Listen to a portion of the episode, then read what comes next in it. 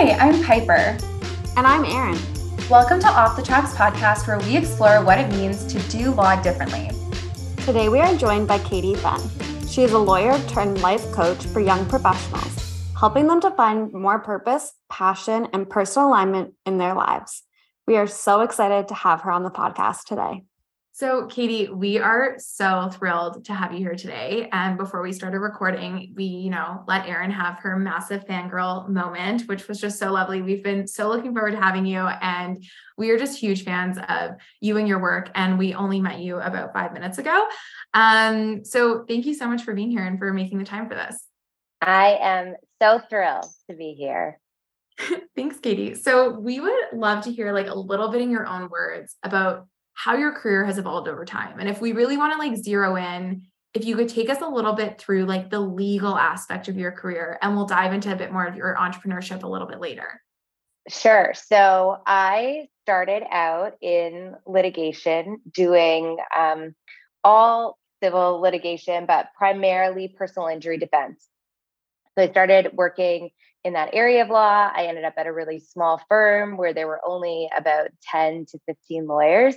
And I practiced for 6 years in that capacity, but it was on the side of that. So sort of for 5 years of the 6 that I was practicing was when I was also sort of building up my business on the side of that. But from a career perspective, I stayed in civil defense litigation for the entire time that I was practicing. And then in a twist, I ended up in the last year, I was really exploring different ways for me to reconnect with law. So I had left 5 years ago, I had left my practice after 6 years, and I just sort of missed some aspects of it. And so in that exploration, that then led me to now reconnect with law as a professional development lawyer in that capacity, which I'm just doing for a short period right now. So I sort of was in law, then left law, and now I'm kind of back in a new way for the time being. That is so cool. And we just had a guest tell us, the concept of a one-way ticket or a round trip off the tracks career. And so I just love that visual. And, just that idea of, you left law for a while, and now you're maybe coming around again to see what it has to offer. But can you tell us a bit about your entrepreneurship journey and what you started to build on the side and how it grew into sort of your full-time career? Sure. So what happened is I, in my first year of law, as many of us are, was really stressed out. And in feeling so stressed out and also feeling like I didn't belong, I started to look for tools to help me manage that, because I didn't feel good. And I knew that I was getting really sucked into my own spiral of the mind. So I actually started meditating for that purpose. I had been into yoga before. And so I just was drawn to meditation at a time when meditation really wasn't very big, and just decided that I was going to start meditating.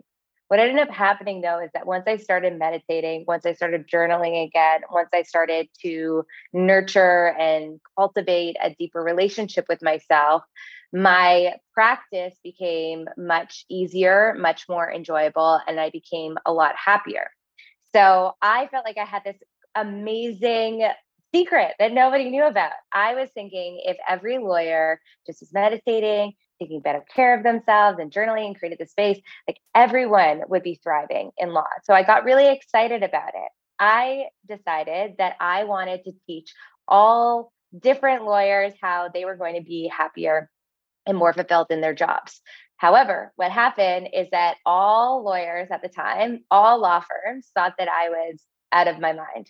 They were not open at all. They were super conservative at the time. Meditation was not at all as popular as it is now, nor was coaching or wellness or anything else. And so I was just rejected so much and just blatantly laughed at. And so I pivoted at that point and I said, okay, well, there's got to be other people that are looking for the things that I'm really passionate about and want to share.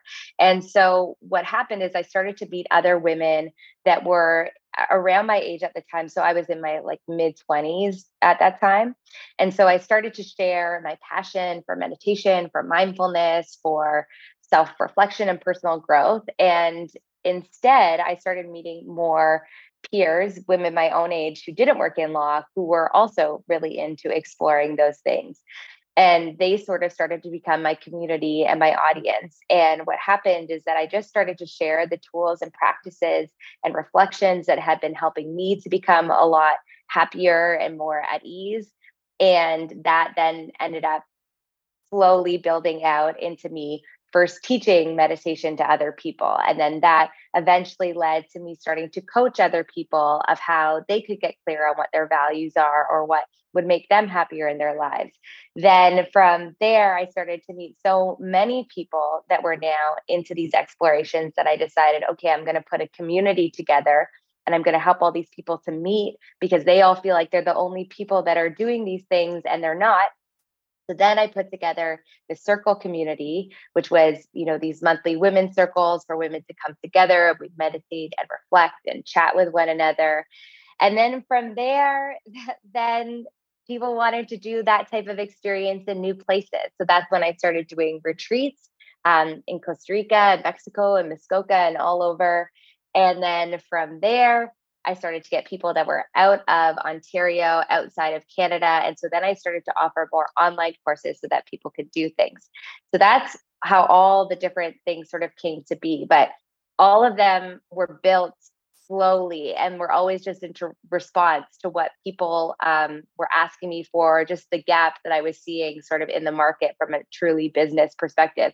I never intended to start a business, but I was just always really lit up by the things I was sharing about, and was just the person that was excited to say, okay, I'll start teaching meditation. I'll start running these retreats. And so that's really how the thing built slowly on the side of my law practice until eventually it just became too busy. So then 5 years ago, I left law completely so that I could just focus on running the business full time, which really at that point had turned into a full-fledged business. Wow, that's amazing. And did that change or shift at all during COVID? Because I guess you would have gone full-fledged for about like 2-ish years and then COVID would have hit. And did that change your business model or change the way you were providing services at all? The biggest thing that changed as a result of COVID were obviously, retreats got put on hold at that point. Any in-person circles got put on hold at that point. But really at that time, I was already doing a lot of online courses. I had already switched my coaching practice to online in the 2 years before that. So most things actually continued, and I was really lucky in that regard. Like I already had my business fully set up as an online business, but retreats stopped and I really missed those. In-person circles stopped and I missed those as well. But the biggest thing that I noticed the shift from COVID was that people were really into at first showing up online and wanting to learn. And then I think that people really got Zoom fatigue and learning fatigue and, new shiny object sort of fatigue. And so I actually noticed that the biggest thing that happened during COVID is that there was a real lull because even though I had been offering this type of service for so long, I think a lot of people inundated themselves in the first year of COVID. And so there was a bit of dip in my own business in terms of finding new people and people being interested in these types of programs. So that actually was the biggest effect that COVID had, I think, on my business. So Catie, you've talked a little bit about sort of all of the different aspects of your business, and you've touched on how, women's circles, like they couldn't be in person anymore. Can you tell us a little bit more about like what these women's circles encompass and what the goal of these circles are and how they run? Yeah, the goal of circles is to create a space for women to exhale. Was the space for women to come together, to pause, to turn inward, to listen to themselves, to spend time with themselves, to ask themselves questions that they would ask any other best friend that they have. Like, how am I? How am I really doing? What do I need? What am I proud of? What's going on in my life right now? So in general, that's the intention of a circle, is to create a space for women to come together in support and connection of themselves, and then also in support and connection of other women as well. And so the bonds and connections that happen at a women's circle are really special. In terms of the actual format of how they work, most women's circles will have some type of meditation, then some journaling. Then there's normally a theme for the night, which is either based on you know, a personal growth topic or astrology, like what's happening in different moon cycles. And then there's also always a time to focus in on what feels important for you in the upcoming month. So we set intentions or goals for the next month. We share those goals with one another, which is really powerful because most of us don't share what it is that we're working on next or what we want support on. And then we close it out from there. There's also time for discussion. And so I think that it's just a really beautiful space, not only for women to connect with themselves, but also just be there in support of other women who are just, whether they're just sharing, hey, I'm having a really hard month. Like, I just haven't been feeling like myself for the last month. And just to be witnessed by women in that way, saying, yeah, I totally hear you. I know what that's like. Or also being like, I have this crazy idea. I think that I might want to leave my job. I've been thinking of this, or I'm not even sure yet what it's like. Like, for a lot of people to even have a space to share something like that out loud and to be around other people that are like, that sounds amazing, you should listen to yourself, is really powerful. So that's sort of the overview of what circles are like and why I think they're really special and why they're really helpful. Yeah, that sounds like an amazing space that you're creating and an awesome opportunity to, as you said, exhale, take some breathing room and come together in a like-minded community and get that support. But for people who, you know, maybe they're like, okay, you know what, that sounds like a really great idea, but maybe too much for me, or I'm very new to getting in touch with my intuition or getting in touch with myself, and I'm just very, very overwhelmed with where to start. What would you recommend to people who are trying to start this journey? And maybe who, you know, like your old colleagues or the old people in law where they were just like, ah, that's crazy, Catie. What are you talking about? Like, what would you tell them to start with? I would tell people to start with, firstly, if there, this question of, if there were no rules, what would you do? I think just all the time, like, that's a really powerful question to sit with. Just, if there were no rules, is there a different way you'd be living? Is there a different thing you'd be doing? If there were no rules, what would you be doing? And that was a question that, by the way, I used to ask those lawyers too, like at Discovery, that thought I was crazy. But I just like, I think even for someone who's not open, starting to sit with questions like that of, am I actually living in a way that feels really good for me? Or is there an idea that's been pinging around in the back of my head that I haven't been listening to? So that question. And then the other thing I tell everyone to do is to start meditating. If people are not used to why they should start meditate, then I normally come out with the science, which is just that it will truly transform your brain and make it so that you feel less stressed out. So that's a good way to get people into it, but also it will create space in your mind just to start to feel more calm, feel more like yourself, and just gain clarity in your thoughts. Will I cry by the end of this episode? Just to say, I feel like I have like full body chills. You're posing such great questions, Catie, and I think it's so like true. Like, when you think of, at least like when I think back to like, what did my, you know, childhood self want to do? And like, what are the things that made her happy? And, you know, a lot of those things are still like the same things that make me happy today. And something that I personally had really struggled with and have been finding recently in the past few weeks that it's really come up a lot is, I find that I don't often make space for myself to be creative. So by that, I just mean like having any time to think that's off of a hamster wheel. And so you're talking about like making space for those things. And I think it's so important. And when we think about building lives that are fulfilling to each of us as individuals, what do you think that looks like to you and to the people that you help find those new pathways to be their most fulfilled self? How do you help your clients work towards that? You mean how, like coming, wait, will you rephrase the question? Sorry. Yes. So I guess the thing is, like, when you're thinking about what a fulfilling life looks like, how do you help, you know, clients find the most fulfilled, happiest versions of themselves? I think that what you touched on of just what did you love to do when you were younger is an amazing place to start with. Or sometimes I have people think of, if they are multifaceted? What are the different facets of things that they know are ways that they would describe themselves of like adventurous, outgoing, smart, capable, whatever. And just starting to think of, are there any pieces of that puzzle of who you are, one of those facets that you just feel like you haven't connected with in a long time?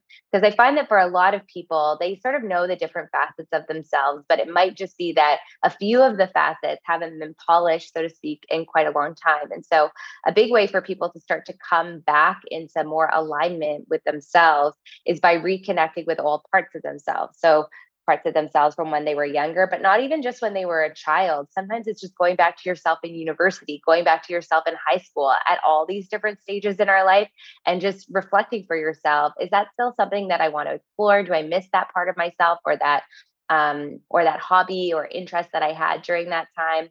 So that can be a really powerful thing in terms of tangible activities. Then when it comes to a life of, you know, thriving and purpose, another thing that I really love people to do is then also start to look to the future.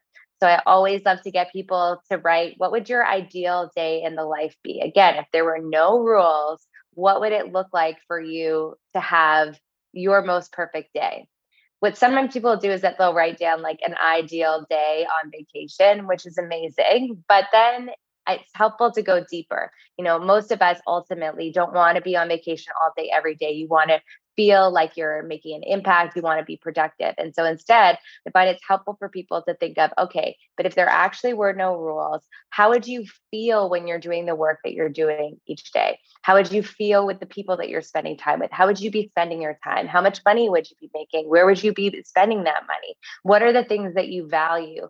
And that reflection can help people start to open up to new possibilities of what their life could look like, or they want it to look like, but they maybe just haven't wrapped their head around yet. So doing an ideal vision of the future and helping people get clear on that is really a second helpful thing. And then from there, once you start to have some clarity of where you want to go in the future, parts of yourself you want to reconnect with from the past, then you can start to little by little take steps toward either reconnecting with those parts of yourself or starting to actually take actions that aligns with this future day in the life that seems very far-fetched at first, but then as you start to get closer, seems a lot more tangible. Yeah, I guess that would be a question I would have, especially for people who are just starting to think about things in this way. You know, like you said, most people will think about their ideal vacation day and they'll think, oh yeah, that would be amazing. And it's, you know, very, very far away and not practical if we're living on planet Earth and the rules here do exist at this moment. And so, you know, yes, you're going to have to work in some way. And how are you going to feel most fulfilled and most purposeful, and grounding it back to that. But how do you bridge that gap? Or I guess maybe you don't, maybe you just have a leap of faith, but when you have that big vision of, okay, I'm going to make so much money and this is what I'm going to do. And it, you know, it feels very, very amazing, but you're still like back here and you're just like, I have no idea how to get there. What do you do next? Yeah, everyone, that's always the biggest next question is the how. And especially for anyone with a legal background, everyone wants to know the steps. Especially lawyers are like, but they're like a 12-step plan that we can follow. Is there some deliverables that we can, you know, exactly. Deadlines. So if they just want to know the timeline and all the steps. The beauty though, is that there aren't. And that's actually why I find that a lot of lawyers in particular have some difficulty starting to move forward with a path like this. But what I always say to people is you don't have to know the how, you just have to know the next right step. And for some people, if they even are like, well, I don't even know what my next right step is. You can always figure that out. And that's why then having a coach or a circle or whatever, if you actually can't think of what those steps are, like coaching or circles are a great place to actually gain that clarity. But if people are truly thinking that it's too far off, they can't figure out what the next step or they don't have clarity on that, then the next thing that I say to them to do is just really focus on the person you would be in that vision. So let's say you see yourself in that vision and you're powerful and you're beautiful and you're radiant and you're kind. I would tell people to get really clear on that vision of the woman you're becoming or man, and then start to focus, okay, well, what would be a step of becoming her today? And so at least you can generally think of something that would help you be like that. Okay, well, I see that she's really powerful. Okay, well, what's one thing that makes you feel powerful? Or she's so beautiful and put together, like, great. And tomorrow, wake up and spend more time putting yourself together. It can be as simple as that, but it's these little daily actions that we do that really add up. So that's what I would say. Start with the baby actions for it. And then you just have to keep kind of checking in with yourself. I also, for lawyers too, and the way that I structure this out is that I do it every month. And so it doesn't get lost by the wayside. It's sort of like every month, check in with the vision or with that future version of yourself and see what's working, what this month feels like the next right step that I want to take. I think the biggest issue that people have is that they might start to take steps for the first month or two max, and then they like lose it and they don't have that momentum. So a bit of it too is just to have the discipline or, again, like a circle or space to connect each month that actually keeps you aligned and committed and focused on what it is that you want, because good things take time and change takes time, and building out a life that you truly love and is beautiful takes time, which is why a lot of people don't have that. So Catie, when you reflect on your own life and your own career so far, much of which you've carved out for yourself, and you've built this incredible, not only like business, but like soul fulfilling work and doing work that helps so many people. But when you look back on your career, whether your business or your legal career or otherwise, and you think about, a time where you didn't feel that you were where you wanted to be, you felt like maybe you'd had a setback or a failure, what kind of comes to mind for you when you reflect on that situation, and what did you learn from it?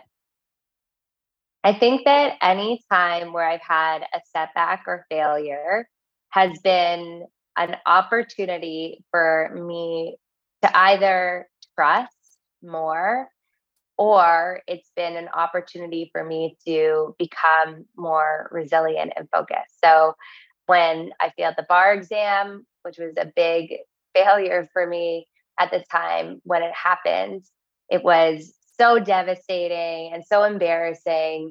But ultimately, I used that as an opportunity to look at, okay, even at that time in my life, I was thinking, all right, if the bad things happen, it's happening for me. Like, what good can I potentially see in this situation?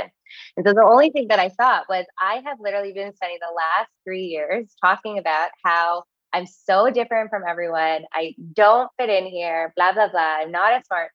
Really, not only in my head, but I'm sure I shared it with people in my life, being like, I just don't really fit in with, everyone in my law school.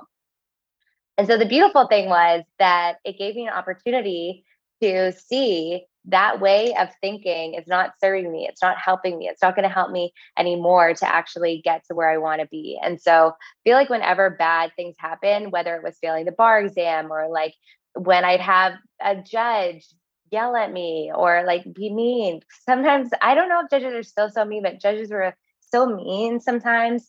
And whether any of those things happened and I felt like I didn't know what I was doing, or automatically went down the mental narrative of I don't understand what's going on, or I'm not smart enough to be here, I'm not capable, I always end up eventually changing it, because I hate the feeling of being stuck in negative thoughts.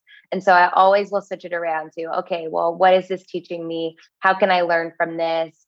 What is this going to help me do? And most of the time, it's just helping me to have to reaffirm to myself, I am capable, I'm learning, I'm capable of handling any and all challenges.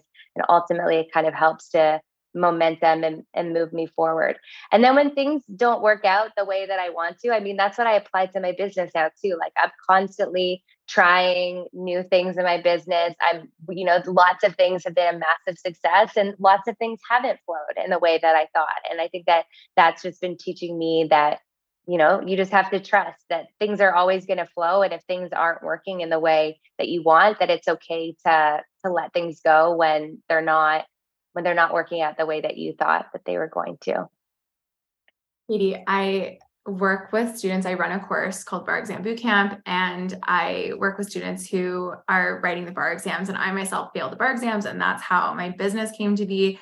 And right now when we're recording, so not exactly when this episode, but right now recording, it's like the time of year when students are writing the bar exam, and a lot of students who are writing it right now are retaking it. And so when I'm talking to students on a coaching call or through like one-on-one support, and they're dealing with like so many of these mindset hurdles that you've just described, and feeling like they're not good enough and feeling like they're behind, I feel like I'm just going to send them to this episode. Like, this is, you've given them like all of the goodness to, you know, it's so hard. I always say, like, when you haven't had a win in a long time, whatever that win looks like to you, it can be really hard to envision that a win is coming your way. And this is just like, when, you know, when you see people who have like come out of moments like that and then built something so beautiful for themselves that really aligns with who they are, it can be really reassuring. So thank you so much for sharing that. Yeah, I think for sure the mindset for anyone who's working on it is every time that a failure happens, just really watching the narrative that you tell yourself about it. And instead, just remembering thoughts are just thoughts. So you can choose to think new thoughts. And so I always write the new thoughts that I'm teaching myself to believe about myself on a little cue card. And I just will read that to myself every day for however long I need to, until it starts to actually play back in the back of my mind. So for anyone who's ever in the setback or failure or feeling nervous or whatnot, I think just using it as a way to really practice what narrative you're sharing about it can be just so helpful. That is so brilliant, Catie. Thank you so much for that. So we were a little bit curious about, you know, you are like such a multi-passionate person and have all of these different incredible offerings, whether it's retreats or one-on-one coaching or one of your many courses or workshops or women's circles. You have all of these amazing things you've put out into the world. How do you decide where to sort of spend your energy in your business? And when, you know, when to grow one aspect and when to, you know, leave another aspect behind. And obviously with courses, some might be evergreen or you might be in launch mode. How do you juggle all of this? The biggest thing that I do when it comes to my business and deciding what's happening next is, well, firstly, I spend a lot of time in meditation and quiet reflection too. And I do think about, you know, the practical things of what's profitable and what are people signing up for. But the main thing that I look at is just feedback of just what are people either asking me for that feels like it's, you know, something that I should do again. So for example, I have a love course, which sometimes lots of people are asking for, so I'll launch it again, versus other times people will ask for one-on-one coaching. So I'll have more around that. But really all the time, what I've tried to do is I just follow what people are asking for and respond to it. And that has kind of been my practice with a lot of things. I really believe that when I'm in a good vibe and I'm taking care of myself, that opportunities or signs or people asking for things will just naturally kind of be magnetized toward me. And then it's my job to decide, okay, I'm going to move forward with that thing.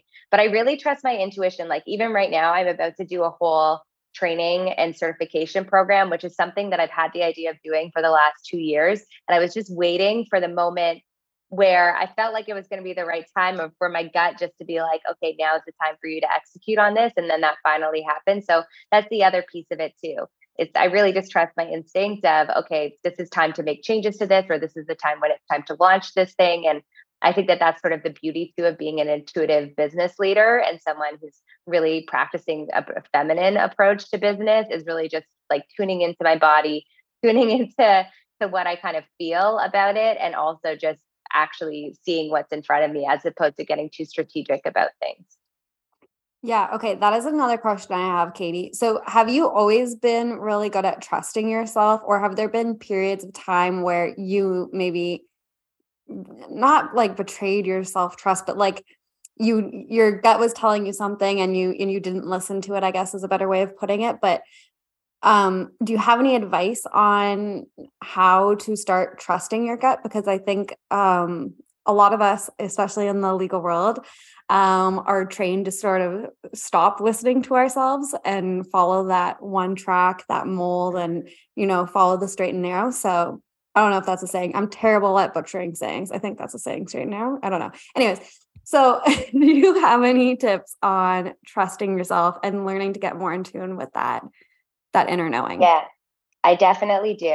I would say I wasn't necessarily always super tuned into my intuition. However, I did come across manifestation and The Secret when I was like I was 18 or 19 when I came across that. And what I did is I started, because of that, creating these visions, and the visions were sometimes small. Like, I want to get this grade in this class, or I was a bartender all through university. So I'm like, I want to make this amount of tips in my date, or like in my shift, or I was dating. So I'd be like, I want to meet this type of guy at university. And then those things would happen. And then it helped me to start to trust that, well, wait a second, if I can manifest that amount of tips in a night, is it possible for me to manifest a type of experience? Or, you know, when it came to applying to law schools, I like had the vision of the law school I wanted to go to. And then I ended up in that law school. And so I think that I learned self-trust by having the courage to just be open to writing down some visions, or writing down some things that I wanted for myself, and then being able to trust that they would happen, which then led to bigger things in my life. So whenever people are first learning how to trust themselves and trust their instincts, or trust that things are possible for them, the first thing that I think is to start small. So I would say to you, write down a question on a piece of paper, or in a note on your phone or something. And it could be basic, like, should I go to place X or place Y for vacation this year, or whatever question that you've got. And then put the journal or your phone away and just wait and say, okay, I'm open to receive some signs, or I'm open to receive clarity about this. And I guarantee you'll get clarity on something like that. You know, what should I have for dinner? And then let's say you're on the subway and you see that exact sign of like some ad for Thai food or whatever, right? It's when we do these little things that helps us to start to say, oh, well, wait a second here. I asked for a sign and then I got one.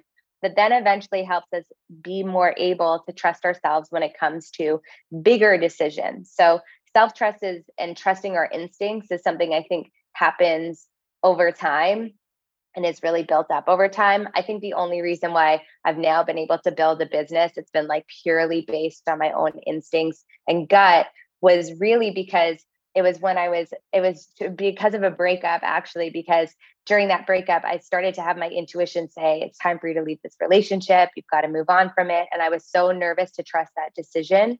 And because it didn't make sense for a number of reasons, but I just decided in that moment, I'm just going to trust this. My instinct's telling me I got to leave this relationship. And so I'm just going to do it and see what happens. But what ended up happening is, from that one time of leaving this relationship when it didn't really make sense to, opened up a whole new life for myself, that then it just opened up so much for me. If I could trust myself there, and everything worked out so much better than I could have even imagined, that it just gave me a lot of space and a lot more confidence that if I had those gut instincts about other things, that I should just take the leap and do it, knowing that it's probably going to end up working out well for me. But it's like terrifying every time you do it. It never gets easier. I think that what happens is that you just start to trust that it's going to work out more and more and more as time goes on. But I'm still like, every time I make a big decision still, I'm like, so freaked out about it, even though I know that it's going to work out great. So I would say it also never really gets old. I think you just get better at learning how to trust it and doing it. But I would start really small with that. The other thing that you could do if you're not used to trusting your intuition or your instinct is think back at a time where your gut told you that something was going to work out or was going to happen, and then it actually did. And to write down, how did you feel? How did you know that? What was the sensation for you? And then to also write down a time where you had a gut instinct about something being good or bad, and you didn't listen to it, and what happened, because that will give you an instinct of how you typically override your intuition. So I've done that a lot with people, just getting them to do that. Those two exercises will start to give you a bit of indication of how your intuition or gut instinct normally talks to you, and how you typically override it, which for a lot of people is just overthinking it, or saying that's not possible, or, you know, whatever else.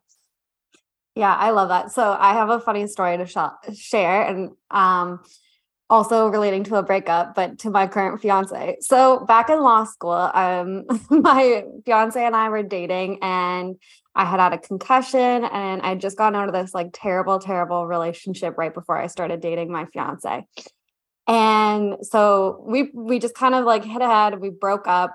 And for some reason, I just knew, I was like, he's going to come back. We just need some space. Like, I just knew that something was going to work out. And everyone thought I was so like delusional. Like my mom was like, why do you think that he's going to come back? Like what is indicating to you? And I'm just going to interrupt for a second. Because I'm one, shocked Erin is telling this story and I'm so happy about it. And two, because I was going through a breakup at the same time and I like at the exact same time as Erin and her fiance had broken up and Erin and I were, you know, swapping breakup notes kind of thing. And I had a very different perspective about my breakup. My breakup was like, please never come back. Leave me alone forever. I will say that I didn't trust my intuition and I did end up getting back with that person briefly. They are not my fiance. I don't have a fiance. Like I said, these breakup stories were very different, but I remember Erin at the time telling me this. And as her friend, I was like, yeah, okay. Like, yeah. So people thought I was like in my like crazy field. Yeah, totally. And so I had done this thing where I had asked for a sign because I was like just getting into this and I was just doing some like self-healing. And, you know, I was like, you know what, maybe this was supposed to be, I'm supposed to do some more healing work after like my really awful abusive relationship, like not Kevin, but the previous one. I was like, maybe I just haven't healed from that yet. And once I'm feeling in a better place, like Kevin will come back and it'll all work out. So I was like, I'm going to ask for a sign for this. I had picked a frog. I don't know. And this is so creepy, Catie. I'm sorry. I know that yours is a duck, but anyways, I had picked a frog and I was like, I really want to find a frog. So I was in Ann Arbor with my friends from undergrad and I'm digging through little trinkets and I am like searching for frogs. Like I am like, I need to find a frog. Like I need to find a sign. Like I know that this is right. And I just need to feel validated. Okay. And my friends eventually are like, why do you keep asking everyone for a frog? Like if they have a frog pin or if they have like a little frog design or anything to do with frogs in these little cute little stores that we were going around to in Ann Arbor. And I was like, oh, it's really stupid. But I like asked for a sign and I can't find one. And now I'm starting to lose a little bit of faith and blah, blah, blah, blah. And they were just like, oh, Erin, you can't ask and like go digging literally like that. You're just going to show up. And I swear it was pure magic what happened next. So we're leaving the last store and we were about to get in the car to leave Ann Arbor for like the day. And I was like, oh, you know what? There's actually one more store I wanted to show you. And we walk in and the first thing all three of us saw was a frog. And we all just like had like chills and we were just like, what the heck? So I purchased the frog. I now have the frog. And all this to say, my now fiance eventually did come back, and there was apparently like this like glitch in the universe, apparently because we both sent emails and they didn't. That's the story I thought you were going to tell. I love this frog story, but I thought you were going to tell the email story. But like, but yeah. So, anyways, it's just like such a funny moment of like, I had no idea. Like why I couldn't tell you why I really thought that this was all going to work out. But for some reason I had like this really self-assured feeling that everything was going to work out again. And now we're getting married this summer. So that's my, frog story. Just thought it was, really funny to share that. It is. Awesome. Well, it shows that you were even like skeptical, but you're like, I'm going to find this frog because I know. And then that's a good example too, because you can't go looking for the frog, or you can't go looking for the sign, which is what a lot of people do. I definitely used to do that too. The sign, the absence of a sign can be a sign, but if the sign shows up, then you know it's just magic. Yeah, I'm sorry. Okay, I'm not like a total creep. She does post about this on her Instagram. It's not like posted about, so many people know. Put that in there. That I love when you post things like rubber duckies. Yeah, because I only see them at truly like really magical times when I need to see them. But then I talk about it so much that then other people know my sign. And then they send me when they see rubber ducks. And I'm like, I think this is a sign for you. It's actually not for me. But thank you so much for sharing. That's so funny. Well, thanks for indulging me on my I don't even know what to call that story. But anyways, my journey of learning to trust myself, kind of. But so Catie, we would love to know a bit more about what your daily life is like and what your favorite part of your daily life is like, because we know sometimes that can look a little different when you're in entrepreneurship and how you how you look forward to each day. Yeah, I find that each day I start my day in the same way, in that I love having time by myself in the morning. This is something that I started doing really like at the beginning of my spiritual journey, so to speak, but it's something that I've been doing for the last 10 years now. It's just taking time in the morning to be with myself. That usually looks like meditation and journaling or reading or pulling oracle cards. If I do not do this, I notice that I will start to go a little nuts. Like not in a bad way. It's just I have a lot of energy. I have a lot of different interests and I can be really scattered. And so I love my time in the morning because it keeps me centered and grounded. And I notice if I don't do it, then I get just a little bit too scattered. I'm a little bit too all over the place. And it's my time to just connect in with myself, to journal, to reflect. And I just feel so good at the end of that. But so normally after I do whatever I'm doing in the morning, then I get to start doing work. I actually have been finding that I've been starting work later in the mornings just because I really like having that time earlier in the morning just to be with myself and connect and reflect. And sometimes I do a workout also in the morning, or sometimes I don't. So depending on whether I've worked out or not, I'll start work soon after that. And then every day is kind of different. Some days I work from home. Some days I work in different co-working spaces. I've never been a coffee shop working kind of gal, but I do really love that I have the freedom to kind of work from wherever feels good that day. And so every day I kind of switch up where I am and what I'm doing. And then if I didn't work out in the morning, I'll normally work out or do some type of movement later in the day.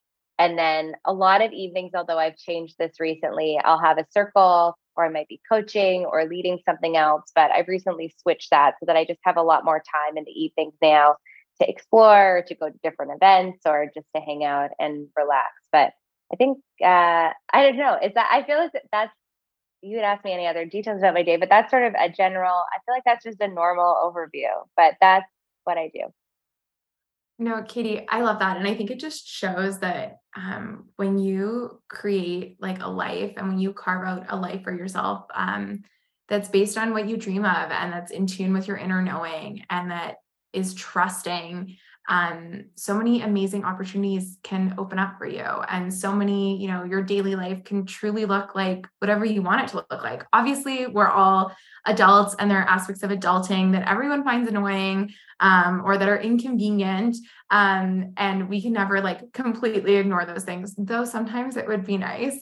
But I think it just really shows that, if you take the leap and you trust yourself and you think about what's coming next and figure out how to get to that next point, you too can carve out whatever daily life you want for yourself. Yeah. No, sorry. Because I think that, I guess it's in the afternoons, like after the morning thing, that's the truth of it, is that every day is kind of different. And it just sort of depends on, as we've talked about, what type of things I happen to be working at that time. So there's a lot of fluidity and there's just a full sort of flexibility in terms of how those days unfold. Other than, I think I just shared, I'm like, I do a morning routine and then I do a workout and then that is my day. But there's always work that I'm doing during the day, but it does just change each day in terms of what I'm focusing in on. No, absolutely. And Catie, you wear so many hats, like whether that's, you know, your contract role with Advocate Society or running your own business and all of the other things that make you a full human. There's always like, in terms of finding where all those things will fit in. So Catie, it has been like a true treat and soulful experience to have you with us on the podcast today. And we always love to end the podcast with the same question, which is, we're just curious to learn, what is something new that you've learned recently? Something new that I learned recently for all my women is that you can get your fertility tested and you can do it pretty inexpensively in Canada by going to different diagnostic centers that will test your AMH levels. This has been something that I didn't know was available. And now I've been trying to tell as many women as possible, especially women who are lawyers or who potentially are just on a different track in terms of family planning for a myriad of different reasons. It's really empowering to know that information about yourself and helps you to make informed choices for yourself around your fertility, whether it's that you want to freeze your eggs, if that's an option, or if it isn't actually the right option for you to do that and your fertility is feeling really healthy. I just feel like so many women in my life have struggled subsequently with their own fertility journeys. I've also had so many younger women who have then done their testing and wish that they had known earlier. And so something that I learned recently, it's actually quite easy to do. And in Canada, there's a lot of, for whatever reason, there's a lot of smoke and mirrors about it, because typically you won't be referred to any doctor who will actually look at your fertility until you've been trying to have a child for quite some time. But you can get around that by actually just finding a clinic that will do your AMH testing. So for any women that are listening to this who are thinking about family planning or potentially are getting nervous about it, I would say don't be nervous, but know that there are actually ways for you to learn a lot more about yourself and your body now in ways that we probably didn't even know were available to us 10 years ago. That's so helpful, because it's just a perfect example of how knowledge is power. And the more you know about yourself, whether that's what your biggest fears and dreams are, or your fertility, it all ties in so nicely, Catie. It helps you live your best possible life. Catie, thank you for leaving us with so many rich and truly nuggets that we can go out and implement, and anything can go out and implement after this call. It's just so rewarding to have the opportunity to learn from you. And we cannot wait to see all of the amazing programs and retreats and coaching offerings that you continue to offer. We're going to link all of that goodness here in the episode notes, but thank you so much for sharing this conversation with us. Thank you so much for having me. Thanks for joining us for this episode. To stay up to date with the podcast, follow us on Instagram at Off The Tracks Podcast. Be sure to subscribe on your favorite listening platform for a brand new episode of Off The Tracks Podcast every Tuesday.